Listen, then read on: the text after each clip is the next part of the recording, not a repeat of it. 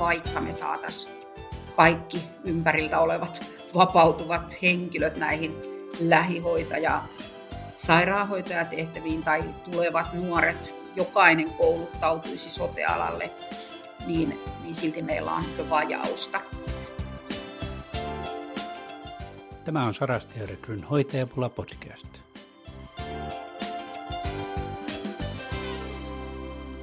Hei. Tänään keskustelemassa sotealasta ja työelämästä on kanssani Johanna Bjerregaard Matseen Kanta-Hämeen hyvinvointialueelta Oma-Hämeestä.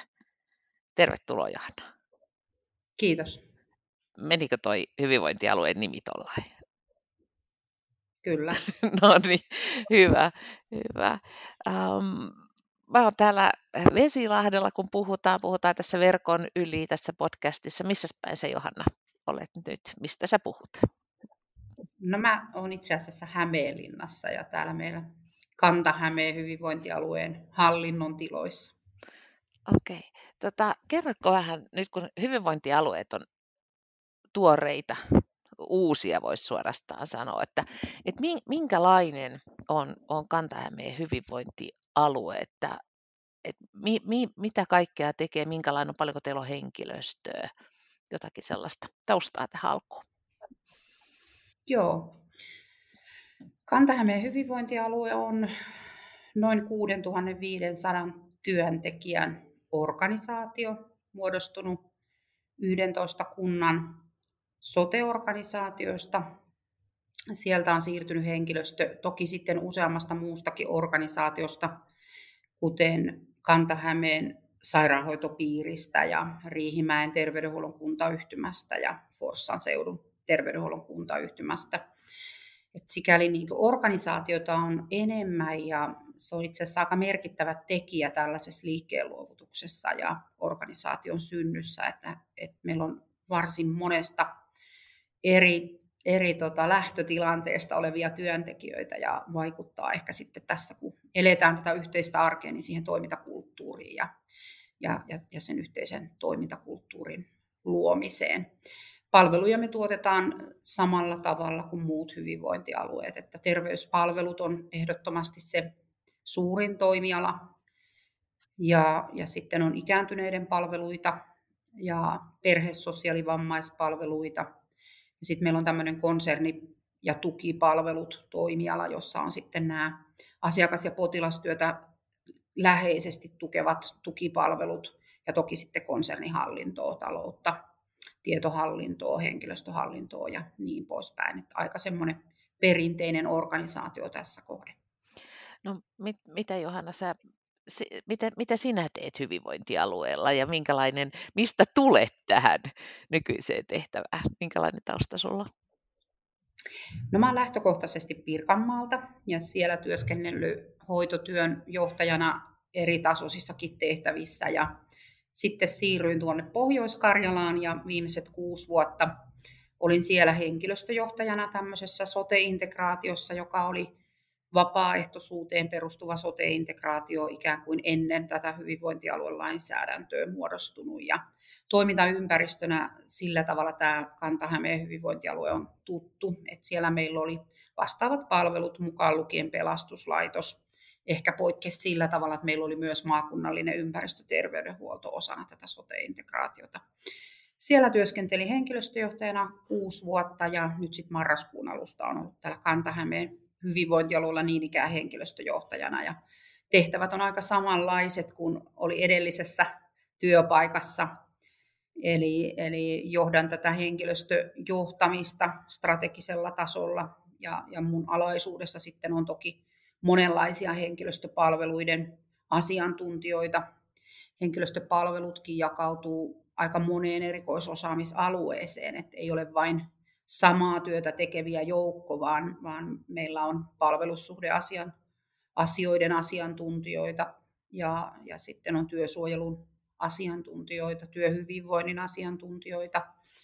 Ehkä osaamisen johtaminen, osaamisen kehittäminen on yksi tärkeä hyvinvointialueiden lähivuosien strateginen asia varmasti muillakin alueilla. Siinä on meillä omat asiantuntijat ja näin poispäin. Eli, eli henkilöstöpalvelut ei ole mikään semmoinen homogeeninen joukko osaajia, vaan se sisältää paljon erityisaloja ja erityisosaamista. Ja meidän tehtävä on sitten tukea tätä organisaatiota, ennen kaikkea organisaation johtoa eri tasoilla, mutta myöskin henkilöstöä tuottaa sitä palvelua asiakkaille ja potilaille siten, että tämmöisen ison organisaation asiat hoituisi sujuvasti ja hyvin.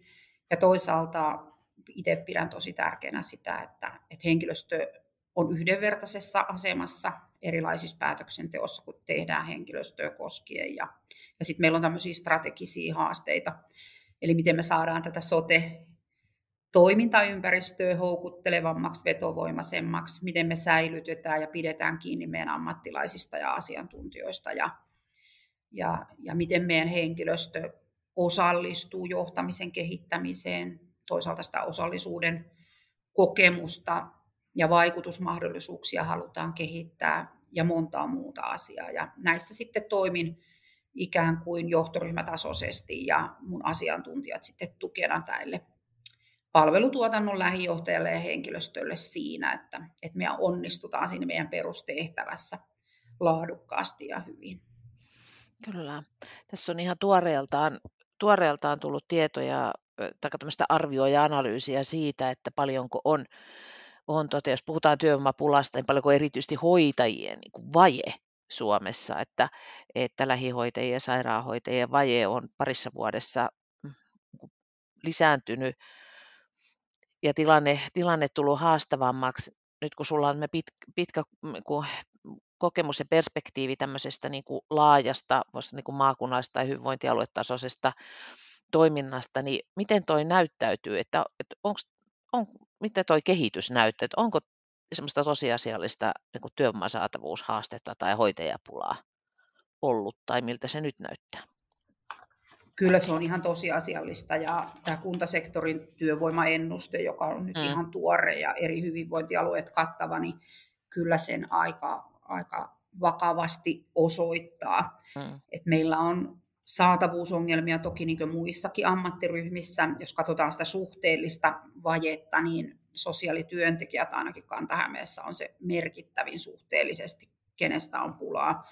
Myöskin psykologeista, sitten erikoislääkäreistä, mutta että sitten kun meidän henkilöstörakenne on noin 60 prosenttia hoitohenkilöstöä, mm niin tämä hoito, hoitohenkilöstövaje suhteessa siihen tarpeeseen, mitä tarvitaan, niin näkyy siellä arjessa yksiköissä ja varmasti välillä asiakkaillekin niin päivittäin. Ja siellä sitten tietysti nimenomaan sairaanhoitajat ja lähihoitajat isona ammattiryhmänä on se merkittävin pula. Ja kyllä se tässä niin on heikentynyt se saatavuus. Sanotaan, että viimeisen kahden, kolmen vuoden aikana niin merkittävästi tuntunut jo työelämässä, että näistä ammattiryhmistä on on pulaa. pulaa. Aika paljon keskustellaan tästä pito- ja vetovoimasta ja ehkä vähän sälytetään tätä mielestäni vähän liikaakin niin siihen työnantajan maineeseen ja, ja ikään kuin hyvinvointialuekohtaiseen veto- ja pitovoimaan, kun tosiasiallisesti tässä valtakunnassa on sellainen rakenteellinen vaje, että vaikka me saataisiin kaikki ympäriltä olevat vapautuvat henkilöt näihin lähihoitaja sairaanhoitajatehtäviin tai tulevat nuoret, jokainen kouluttautuisi sotealalle, niin, niin silti meillä on niin vajausta. Ja tämä on ehkä sillä tavalla minusta tärkeä, tärkeä yhteiskunnallinenkin asia, että, että se ei ole vain työnantajan veto- ja pitovoimasta kiinni oleva asia, vaan tämä on ihan yhteiskunnallisesti, koulutuspoliittisesti ja kaiken kaikkiaan niin koko, koko Suomen asia tällä hetkellä. Kyllä, eli tuossa rakenteellisessa puolessa viittaatko siinä tähän meidän ikä, ikärakenteeseen, niin kun, tota, että et työelämästä poistuu enemmän kuin tulee tilalle tai, tai että hoidettavia tulee enemmän. Joo, se on juuri näin, että ikä, ikärakenne, että meillä ei synny lapsia ja nuoria ja kaikki nuoret eivät suinkaan hakeudu sotealalle, vaikka, vaikka mitä temppuja tehtäisiin, niin nimenomaan tämä rakenteellinen ikärakennemuutos, mutta sitten myös tämä meidän van, vanhusväestön hmm. Palvelutar, ihmiset elää pitempään, elinjän odote on pidempi ja, ja palvelun tarpeet kasvavat. Meillä on niin molemmista suunnista ikään kuin tarvetta sille henkilöstölle. On totta, että on olemassa joitakin asioita, jotka tilannetta helpottaa, teknologian hyödyntäminen, automati- automaatiot eri prosesseissa, digitaalinen asiointi, mutta varmaan mikään näistä ei yksin eikä välttämättä yhdessä korvaa sitä ammattilaisen ihmisen tekemää työtä ja näin ollen tätä painetta on niin molemmista suunnista, mikä sitten selittää sitä, että sitä vajetta on suhteessa siihen tarpeeseen. Niin, että jos ajatellaan, että, että tota, työnantajakohtaisesti, niin kuin mainitsit tuossa, ikään kuin se vetovoima ja pitovoima ja, ja houkuttelevuus ei, ei, ei voi riittää niin kuin ainoaksi ratkaisuksi. Ja meillä on tämmöinen iso rakenteellinen muutos tässä olemassa, niin mitä tässä voidaan tehdä, että, että hoidettavia on kuitenkin ikärakenteen perusteella jatkuvasti enemmän ja, ja tota, työelämään tulijoita, se, se määrä vähenee, niin mitä tälle on oikein tehtävissä? Vaikka lisätään kilpailua työnantajien välillä. Niin, sehän ei sitä, se voi mm. hetkellisesti mm. helpottaa ja alueellisesti jotakin ratkaista, mutta niin, niin kuin todettua, niin se, se ei ole ole se vastaus. Olisin rikas nainen Suomessa, jos osaisin yhdellä keinolla sanoa, miten tämä korjataan. Mutta kyllä meillä on paljon tekemistä ja itse niin useimmiten ajattelen aina, että onko, onko meillä lasi puoli tyhjä vai, vai puoli täynnä, niin minusta meillä on lasi puoli täynnä. Mm. Eli, eli on aina erilaisia keinoja, mitä, mitä tulee käyttää, mutta nyt varmaan tarvitaan kaikkia niitä keinoja. Ja, Osa lähtee tietysti koulutuspolitiikasta, miten me koulutetaan ja miten vetovoimaisesti nämä kouluttajat saavat hakijoita ja minkälaiset opintososiaaliset etuudet on. Mutta sitten ehkä tuonne ministeriöön päin ja valtiovaltaan päin mietin näitä erilaisia säädöksiä ja normeja, mitä meillä on niin ammattiryhmäkohtaisia. Ja valitettavasti viime vuodet vaan on tuoneet siihen elementtejä, että tulee tiukemmat säädökset, mitä kukakin ammattiryhmä saa tekee, tehdä kun itse toivoisin, että ne olisi vähän väljemmät ja sitten työnantajakohtaisesti ne henkilöt, jotka sitä työtä aidosti ja oikeasti kentällä tekee, niin he kuitenkin parhaiten tietää, että miten sitä työtä voisi jakaa eri ammattiryhmien välillä nimenomaan osaamisperusteisesti. Ja, ja tämmöisten niin säädösnormipurku ajattelun kautta ajattelisin, että se tulee olemaan välttämätöntä, vaikkakin suunta nyt on näyttänyt, että se on just päinvastainen. Ja, ja toki sitten niin sote-toimintaympäristöissä hyvinvointialueilla ja yksityisellä puolella, niin kyllähän meillä on paljon kehittämistä, johtamisessa kehittämistä, siinä työntekijäkokemuksessa kehittämistä, henkilöstöosallisuudessa, vaikutusmahdollisuuksissa, myöskin prosesseissa. Eli, eli tuntuu, että et, et kyllä sitä tekemistä ikään kuin kaikille tasoille paikallisesti, organisaatiokohtaisesti, paikallisesti, alueellisesti ja ihan valtakunnallisestikin riittää. Ja, ja, ja tässä varmaan niin kaikkia nyt tarvitaan näihin, näihin talkoisiin, jos sellaista sanaa käytetään, että, että mikä yksittäiset toimet ei, ei kyllä sinänsä yksittäisenä riitä. Mm.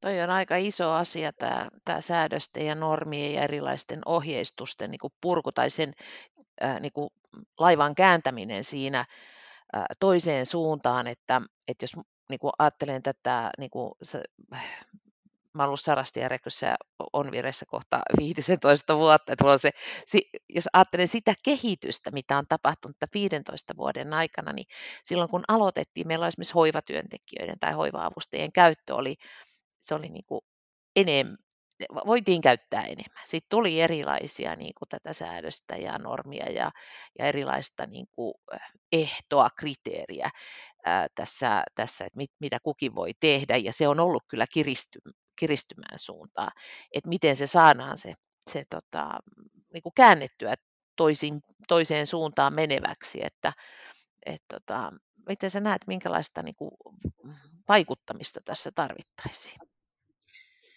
Taas siinäkin mielessä minusta jopa vähän niin eettisesti vaikea kysymys, mm. että et mitä tässä pitäisi tehdä, koska lähtökohtaisesti esimerkiksi henkilöstömitoitukset on minusta kannatettavia. Ja, ja, ja tietyllä lailla niin henkilöstöjohtajana näen, että sillähän pyritään turvaan sitä asiakkaan potilaan saamaa palvelua tai hoitoa, ja ne ovat lähtökohtaisesti minusta hyviä asioita, ja, ja, ja ihan puhtaasti ajattelen, että ne on kannatettavia. Mutta nyt kun me tarkastellaan niin sote-toimintaa ja sitä sote-henkilöstöä aina vain ammattikohtaisesti, vain hoitajat asumispalveluissa tai vain, vain psykologi tai sosiaalityöntekijät X-palveluissa, niin se ajaa työnantajat siihen, kun sitä lainsäädännöllä ohjataan, että nämä lain velvoitteet on, on täytettävä. Ja kun meillä on tämä rakenneongelma täällä taustalla, niin se tarkoittaa sitä, että kyllä näissä palveluissa, joita normi ohjataan, niin varmasti palvelut paranevatkin. Ja, ja sitähän sillä tavoitellaan. Mutta kun sitä tehdään vähän niin kuin tilkkutäkkiä, niin toisaalla sitten tässä tilanteessa ne palvelut heikkenee. Ja, ja tietyllä lailla joskus niin paradoksista kuin se onkin, niin täällä kentällä tulee ajateltua, että, että eriarvoisuus itse asiassa niin kasvaa. Että, että jos tarvitset palvelua, joka on lainsäädännöllä ohjattua, niin kyllä, tällä ohjauksella varmasti saakin hyvää palvelua, mutta samanaikaisesti palvelun piiriin jossain toisaalla jää, jää niin aukkoja ja, ja henkilöstö ei sitten riitäkään. Mm. Ja toinen on sitten tämä, ehkä tämä, niin tämä alueellinen saatavuus, että, että Suomessa me suomalaiset saadaan valita, missä me työskennellään. Ja, ja meillä on kuitenkin niin hyvinvointialueet on maantieteellisesti isoja alueita ja meillä on muuttovoittopaikkakuntia ja meillä on muuttohäviöpaikkakuntia ja, ja tällainen normiohjaus myös, myös sitten vaikeuttaa sitä, että, että tietyille paikkakunta, paikkakunnalle on oikeasti vähän hankala saada työntekijöitä, kun he eivät asu siellä, kun sinne ei ole julkista liikennettä ja näin poispäin. Eli, eli tämä tavallaan niin hyvä asia sinänsä, mutta tässä toimintaympäristössä tällä rakenne muutoksella, mikä meillä nyt on juuri väestössä ja, ja eliniässä menossa, niin aika haasteelliseen asemaan sitten laitetaan se toteuttajapuoli ja järjestäjäpuoli. Ja, ja jotenkin kaipaisin, että tätä nimenomaan nyt joitakin vuosia tarkasteltaisiin enemmän niin kokonaisuutena kuin niinkään yhden yksittäisen ammattinimikkeen tai ryhmän näkökulmasta. Mm. Ainakin ton, niin tämän mitoituskeskustelun yhteydessä on juuri ennakoitu, että se voisi vaikuttaa esimerkiksi siihen, että kotihoitoon on niin henkilöstöä siirtyy pätevää tai kaikki normit, normit täyttävää henkilöstöä sieltä kotihoidosta esimerkiksi asumisen puolelle, jossa, jossa sitten nämä mitoituskriteerit on. Voiko tämmöinen olla mahdollista tässä? Kyllä se varmasti voi olla mahdollista ja, ja ehkä jopa siis siihen ajaudutaan, että, mm. että kun se mitoituslainsäädäntö on toteutettava, niin työnantajankin on ehkä jopa siirrettävä henkilöstöä Ei. sinne. Ja mistä, mistä sitä siirrät muualta kuin sellaisesta palvelusta, mihin ei ole sitä mitoituslainsäädäntöä. Mm. Kotihoito on muutenkin hyvin haasteellinen toimintaympäristö ja itse arvostan sitä todella paljon, että siellä vaaditaan todella laaja-alasta osaamista ja sitten poiketen ehkä monesta muusta ja poiketen terveydenhuollosta, niin siellä työskennellään yksin. Että, et, et täytyy olla aika kovan tason ammattilainen ja asiantuntija, että siellä ylipäätään niin yksin työskentely mahdollistuu. Ja, ja tota, sanoisin, että se on haavoittuva alue niin muutenkin, ja nyt sitten tämä mitoituslainsäädäntö, joka saattaa sitten ohjata joko työnantajaa ohjaa resursseja toisaalle tai, tai sitten ihan työntekijät kokevat sen vetovoimaisemmaksi, kun siellä on parempi miehitys ja enemmän työkavereita ja kollegoita, niin, niin tämmöinen ilmiö saattaa tässä niin ajan saatossa sitten kehittyä, joka on oikeastaan kaikille aika epäsuotuisa. Joo, tämmöinen ilmiöhän on tietysti esimerkiksi tässä meidän keikkatyöpuolella nähtävissä ja on ollut aina nähtävissä, että, että on niin kuin tietyllä lailla ähm, helpompi tai turvallisempi lähteä tekemään sitä keikkatyötä sellaiseen paikkaan, missä kollegoja on, tai kollegoita ainakin on saavutettavissa muutenkin kuin vaikkapa puhelimen välitykset. Kyllä kotihoito on tosi, kun vaatii sitä osaamista ja vaatii tietynlaista niin kuin rohkeutta ja persoonaakin siihen tekemiseen. Tässä vielä, vielä niin kuin tätä alue, kun otit tämän alueellisen asian esille, niin, niin tota, miten näet, on, onko tuommoinen asia, tuli jossakin, jossakin tässä ihan niin kuin lähiviikolla esille, että kun puhutaan, mennään vähän sinne palkkapuolellekin, että kun puhutaan näistä palkkojen harmonisoinneista, niin saattaa olla, että on tiettyä niin kuin vetovoimaa niin kuin pyst, niin kuin, ää, toteutettu sillä tavalla, että, että sellaisilla alueilla, mihin on voinut olla vaikeampi rekrytoida, niin siellä on palkkakehitys niissä kunnissa ollut sellainen, että on jouduttu houkuttelemaan sillä, että palkka on ollut vähän korkeampi kuin vaikka jollain keskusalueella. Nyt tietysti sitten tehdään tätä palkkaharmonisaatioa, niin voiko tämä jopa eskaloida sitä alueellista niin kuin työvoiman saatavuusongelmaa? Heitä tällaisen. Kyllä. joo, joo toi, toi on tärkeä asia ja itse asiassa niin kuin, saattaa vaikuttaa paljonkin palkkaharmonisaatioon ja sen kustannuksiin, että et jollakin tietyllä maantieteellisellä alu, reuna-alueella tai, tai ei niin ehkä niin haja-asutusalueella, niin palkkoja on jouduttu nostaa jo aikaisemmin sillä perusteella, että henkilöstöä saadaan. Ja nyt tässä palkkaharmonisaatiossa se sitten tarkastellaan, että mit, mitä se tulee tarkoittaa, ja sieltähän niitä kustannuksia sitten työnantajalle tulee, jos, jos näin on tehty.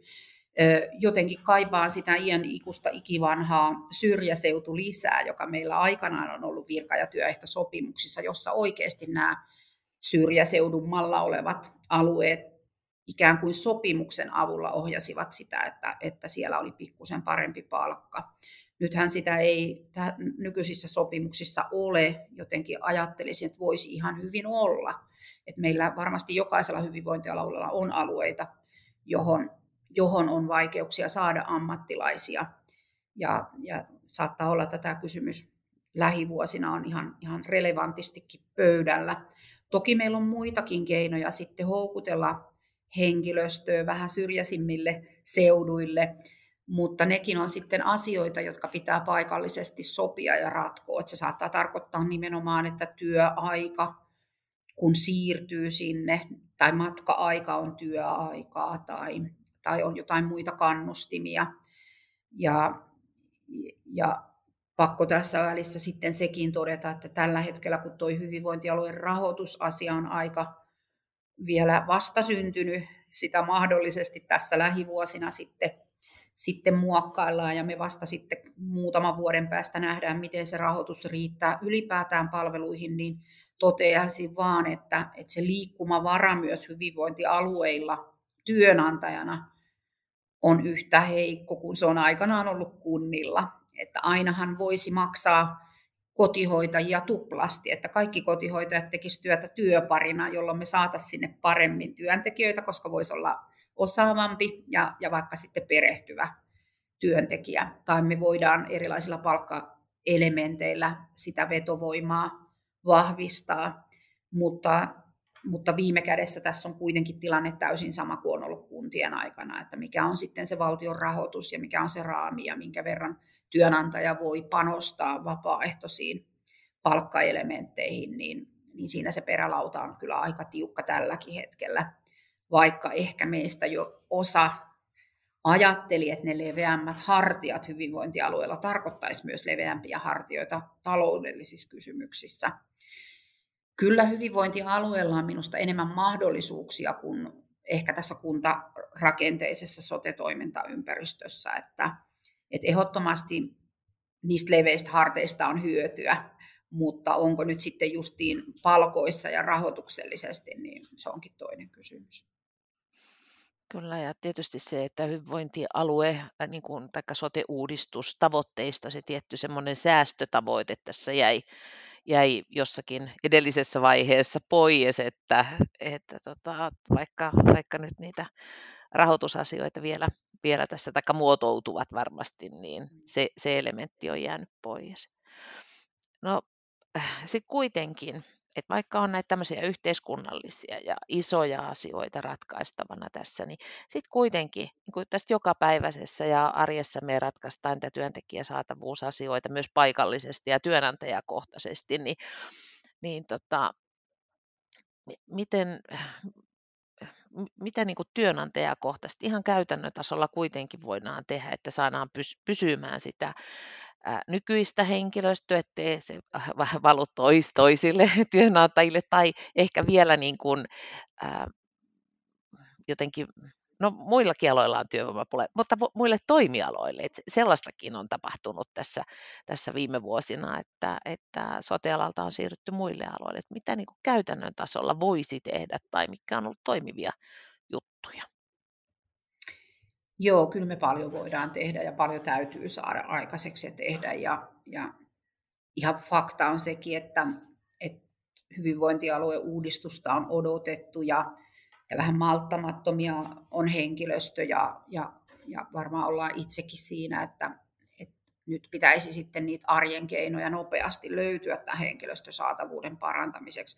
Valitettavasti siihen kikka kolmosta ei ole, eikä ole mitään laastaria, millä, millä tilanne korjaantuu. Mutta kyllä mä lähtisin ihan niistä työolosuhteista. Lähtisin siitä, että meillä olisi oikeat ammattilaiset omissa koulutetussa tehtävissään ja, ja meidän tulee hyvin lyhyellä aikavälillä ja monella alueella ja Kanta-Hämeen hyvinvointialueellakin on jo tätä ammattilaisten työnkuvaa ja tukityön osuutta kasvatettu ja, ja, ja, ja näin me saataisiin niin meidän ammattilaisten asiantuntijat tekemään sitä kriittisintä ja kaikista tärkeintä työtä, mihin heidät on koulutettu, mutta se tarkoittaa silloin sitä, että meidän pitää panostaa tukipalvelu työntekijöihin enemmän. Ja viime vuodethan on kuntataloudessa ollut suunta täysin toinen. Että paremminkin tukityöntekijöitä on vähennetty tai, tai erilaisia tukipalvelunimikkeitä ja ammattiryhmiä on supistettu. Nyt näen, että se on ainoa keino. Kun meillä on niin rajallinen määrä niitä ammattilaisia asiantuntijoita, niin kaikista tärkein tehtävä on se, että he tekevät sit niitä lakisääteisiä niitä asiantuntijuutta vaativia tehtäviä. Ja me muut ammattiryhmät, jotka ei välttämättä olla niin pitkälle sote-koulutettuja, niin autetaan heitä sit siinä onnistumisessa. Tämä on yksi. Mutta kyllä siellä työolosuhteissa – ikään kuin niissä prosesseissa ja miten me työnjakoa tehdään ja, ja, ja miten oikeudenmukaista hyvää johtamista meillä on ja miten me saadaan henkilöstö mukaan, niin nämä on kaikki työolosuhdetekijöitä ja ne on kiinni meistä. Siinä ei voi sanoa, että joku muu tulee ja korjaa sen. Se tarkoittaa, että meidän täytyy itse korjata omaa toimintaamme, ottaa henkilöstö siihen mukaan ja tätä kautta sitten alkaa luomaan niitä työolosuhteita sellaiseksi, että sote-ammattilaiset kokevat sen työnsä mahdolliseksi ja he pystyvät sitä tekemään sillä tavalla, että se ammattiylpeys on, on, on niin mahdollista säilyttää ja työ ei ole eettisesti liian kuormittavaa. Mutta tämähän on valtavan niin huono kierre, kun mitä vähemmän on tekijöitä, sitä enemmän siellä on sitä eettistä kuormitusta ja työpainetta. Ja siinäkin mielessä niin näillä toimenpiteillä on sillä tavalla minusta kiire, että on ryhdyttävä toimeen heti, on tehtävä lyhyen aikavälin toimenpiteitä, jotka tuntuvat heti, ja sitten yhdessä henkilöstön kanssa mietittävä niitä keskipitkän ja pitkän aikavälin asioita. Et henkilöstöhän itse parhaiten oikeasti tietää, että mikä siellä heidän työssään on se, joka eniten haittaa ja mahdollistaa sen laadukkaan ja hyvän hoidon ja, ja se on hidasta työtä. Jos me halutaan Kanta-Hämeen hyvinvointialueella 6500 työntekijää ottaa mukaan tähän oman työn ja oman, oman toimintayksikön työolosuhteiden parantamiseen, niin, niin kaikki ymmärtää, että se ei tapahdu tammi-helmikuussa, vaan, vaan sitä työtä me nyt tehdään sitten yhdessä seuraavat lähivuodet. Ja, ja se ei käy niin hetkessä ehkä ilmapiiri on yleisestikin Suomessa sellainen, että tästä on pitkään puhuttu ja koska ne nyt laitetaan kuntoon ja välillä itselle tulee sellainen olo, että, että se on joku muu, joka tulee ja laittaa ne kuntoon ja näinhän se ei ole, että yhtä lailla kun tämä on velvoittava työnantajalle, niin kyllähän tämä tarkoittaa myös meidän sote-ammattilaisille sitä, että, että edellytetään sitä aktiivisuutta ja osallisuutta ja, ja olisi tietysti toivottavaa, että olisi joku määrä jopa innostumista, että hei, että nyt tähän asiaan lähdetään yhdessä etsiä ratkaisua ja, ja, ja varmasti näin onkin.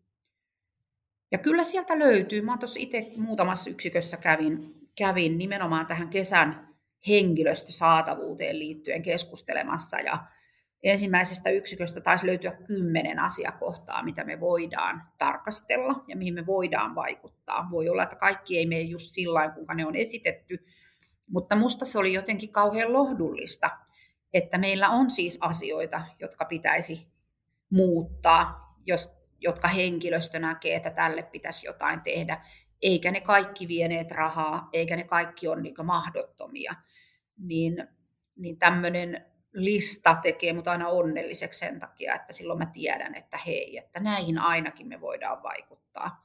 Että kääritään hihat ja ruvetaan näihin sitten etsiä ratkaisuja yhdessä.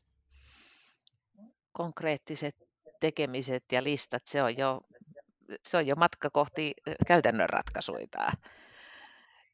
Kyllä, ja aikataulu ja, ja mm. kuka on vastuussa ja, ja siinä viestintä sitten, miten ne etenee. Että, että se luottamus niin siihen, että asiat muuttuu, niin se liittyy paljon siihenkin, että ne häviää isossa organisaatiossa johonkin ja sit sä et ikinä kuule enää, että tekikö sille asialle joku jotain vai eikö tehnyt, niin aika tämmöiset perusjohtamisen periaatteet käyttöön, että mitä selvitetään, kuka sitä selvittää, milloin siitä saadaan tietoa ja muistetaan henkilöstöä välilläkin viestiä ja ottaa mukaan, että hei, että nyt ratkesi, että tässä onkin tämmöinen mutka, miten nyt tästä mennään eteenpäin. Siitä syntyy se kokemus, että tälle joku oikeasti tekee jotain. Ja, ja jos se tuloskin vaikka olisi se, että tällä asialle ei voida tehdä mitään, niin, niin tulee, kun on mukana siinä prosessissa, niin, niin näkee, että sillä asialle on tehty jotain ja yritetään tehdä ja se vahvistaa sit sitä luottamusta, että, että se mitä me kerrotaan tai halutaan, niin oikeasti kuullaan ja sille tapahtuu jotain.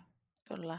Mainitsit tuossa tuon, että ollaan kohta ihan kesän kynnyksellä ja silloin on, on erityisiä henkilöstötarpeita tietenkin, kun vuosilomia siihen kohdentuu ja vaikka minkälaista lomasuunnittelua tehdään, tehdään janoihin ja käytetään koko lomajaksoon, niin joka tapauksessa on semmoisia erityisiä henkilöstötarpeita ja, ja tässä on nyt niin ollut semmoista kehitystä ainakin niin meidän näkökulmasta jo pidemmän aikaa, että yhä harvempi niin kuin kesäajalle töitä vastaanottava haluaa sitoutua esimerkiksi koko kesäksi.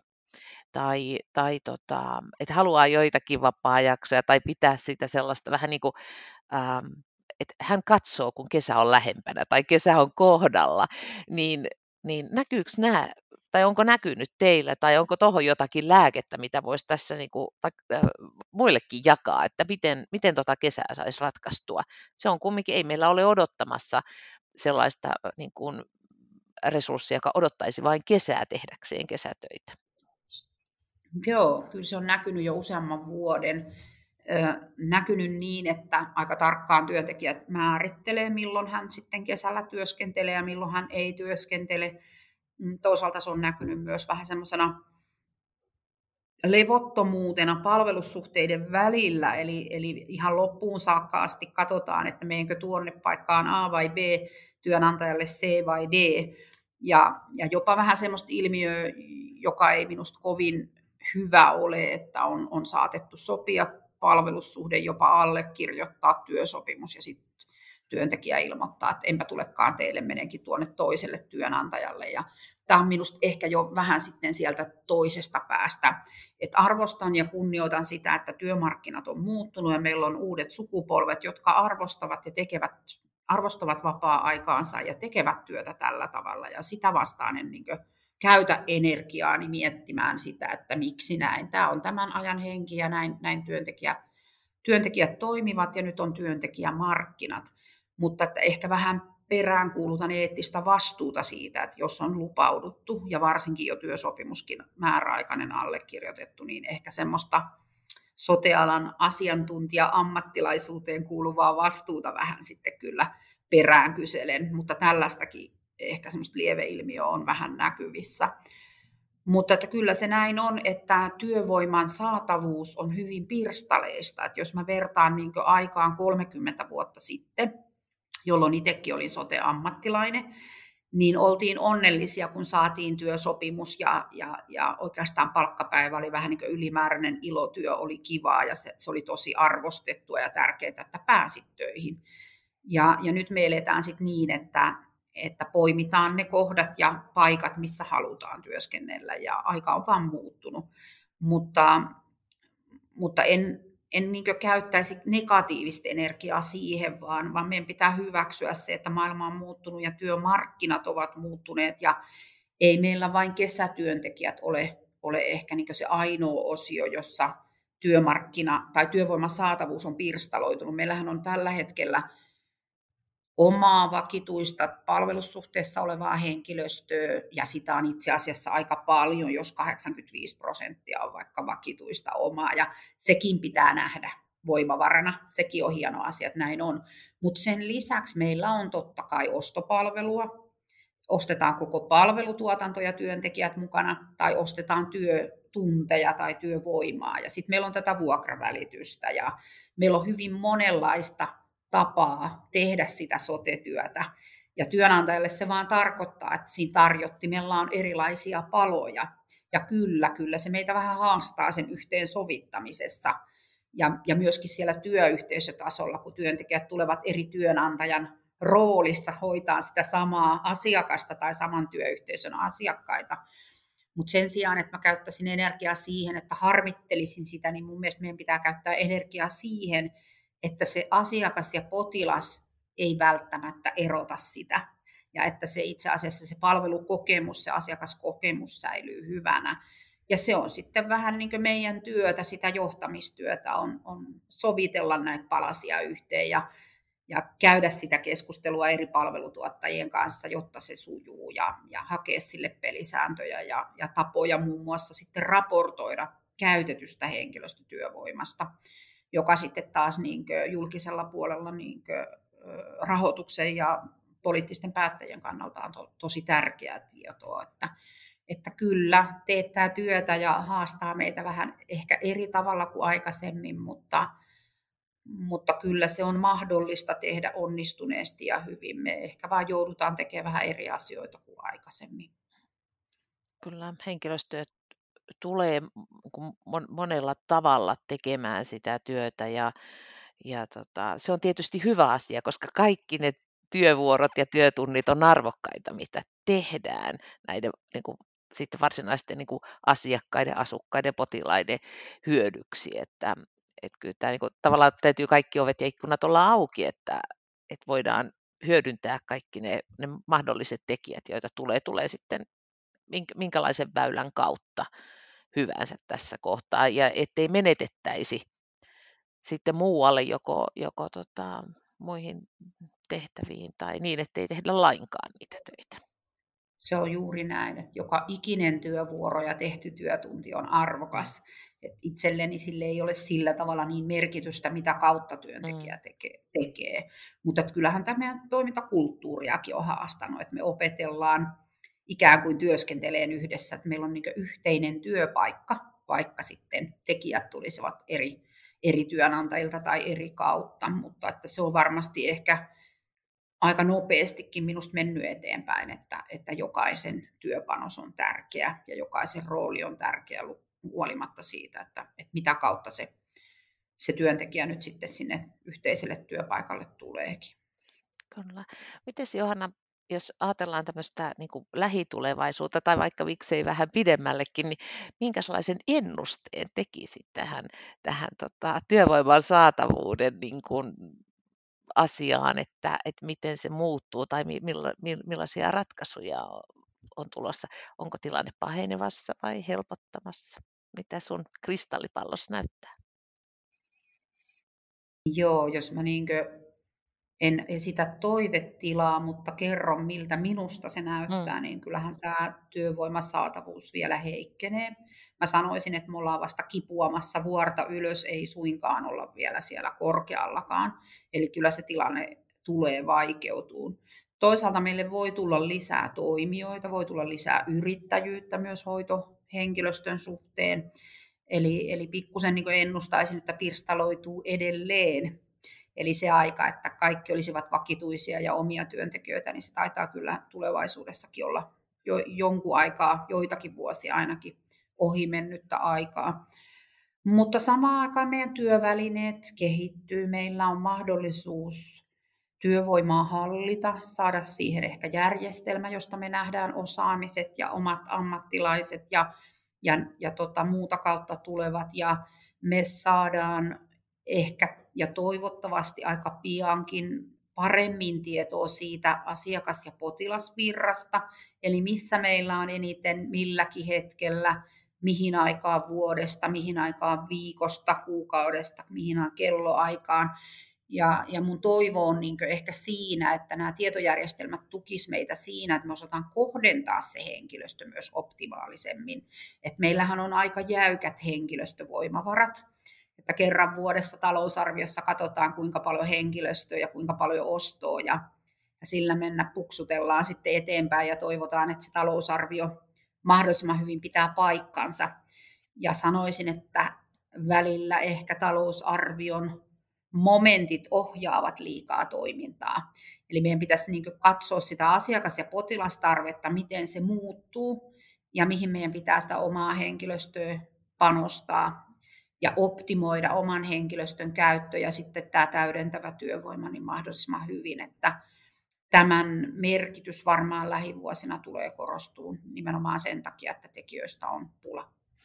Siinä varmaan tarvitaan jo jotakin tekoälyäkin tekemään niitä ennusteita sen niin kuin datan perusteella siitä, että milloin ja missä henkilöstöä tarvitaan ja kuinka paljon. Ja se on aikamoinen myös tämmöinen työvuorosuunnittelullinen haaste, jossa kun ainakin muistan meidän eräästä eräästä tota, työvuorosuunnittelupilotista sitä, että, että sellainen niin kuin, mm, ikään kuin sellaisenaan toistuvat työvuorot ei ehkä tue sitä sitten semmoista mallia, jossa tota, oikeasti se niin kuin resurssitarve taas vaihtelee niiden palvelun tuot, tuottamisen määrän mukaan. Et kyllä tässä semmoisia niin vielä ehkä, ehkä sellaisia jo, joustamis, tehostamis, ennakointitarpeita on.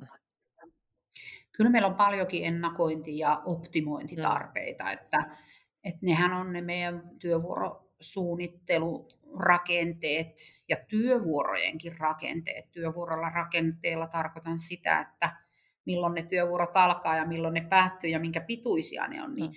nehän on hyvin jäykät ja on kyllä olleet tämän mun 35-vuotisen uran aikana niin aika lailla vakiintumattomat. Ja, ja, ja sitten jos me katsotaan sitä asiakas- ja potilastarvetta, niin ei, ei se kyllä si, si, sillä tavalla mene, kuinka meidän työvuorot menee välttämättä lainkaan. Että, että kyllä mä näkisin, että siellä myöskin yhtä lailla, jos teknologia tai digitalisaatio auttaa meitä tässä koko sotekentän haasteessa, henkilöstön saatavuus ja palvelujen tarjonta, niin, niin myöskin täällä henkilöstöpuolella nimenomaan nämä elementit niin auttaa meitä kyllä kohdentaa sitä henkilöstöä paremmin. Ja se on aika vierasta ajattelua vielä sote-puolella, tai sitä ei ole ehkä niin tietojärjestelmä ja tiedolla johtaminen niin hyvin tukenut, mutta ei varmastikaan kovin pitkään tarvi odottaa, kun, kun tällaista analytiikkaa ja järjestelmää työn tueksi saadaan. Ja, ja kyllähän sellaisia järjestelmiä Suomessa jo on ja osallaan käytössäkin, että aika lähelläkin ollaan sitä.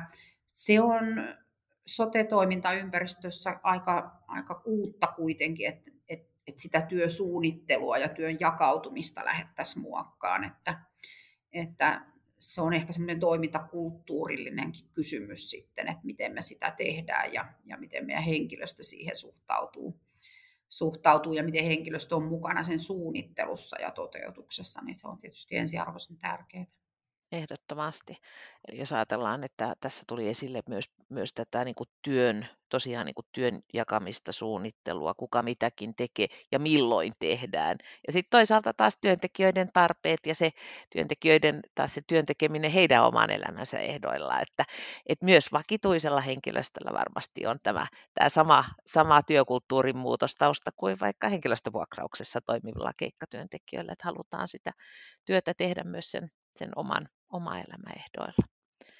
Et vaikka meillä on tämä vuorta vielä kiivetään ylöspäin, eikä ihan kaikki ole niin kuin, nähdä sieltä huipulta, että mikä se tilanne on ja ratkaisuja, niin ratkaisuja kuitenkin on aika, itse asiassa aika monenkinlaisia vielä olemassa. On kyllä meillä mahdollisuuksia, enkä itse suhtaudu niin, niin pessimistisesti, vaikka tunnistan tämän, tämän vajeen ja sen aiheuttaman hmm. kuormituksen, niin niin ehkä me ihmiset sitten tarvitaan tämmöinen vaikea tilanne, että meidän on helpompi sitten myöskin niitä muutoksia hyväksyä ja ottaa vastaan, mutta itselleni on aina ehkä vaikein sellainen henkilöstötilanne, jossa johtajana joutuisin toteamaan, että tämä nyt on tällaista.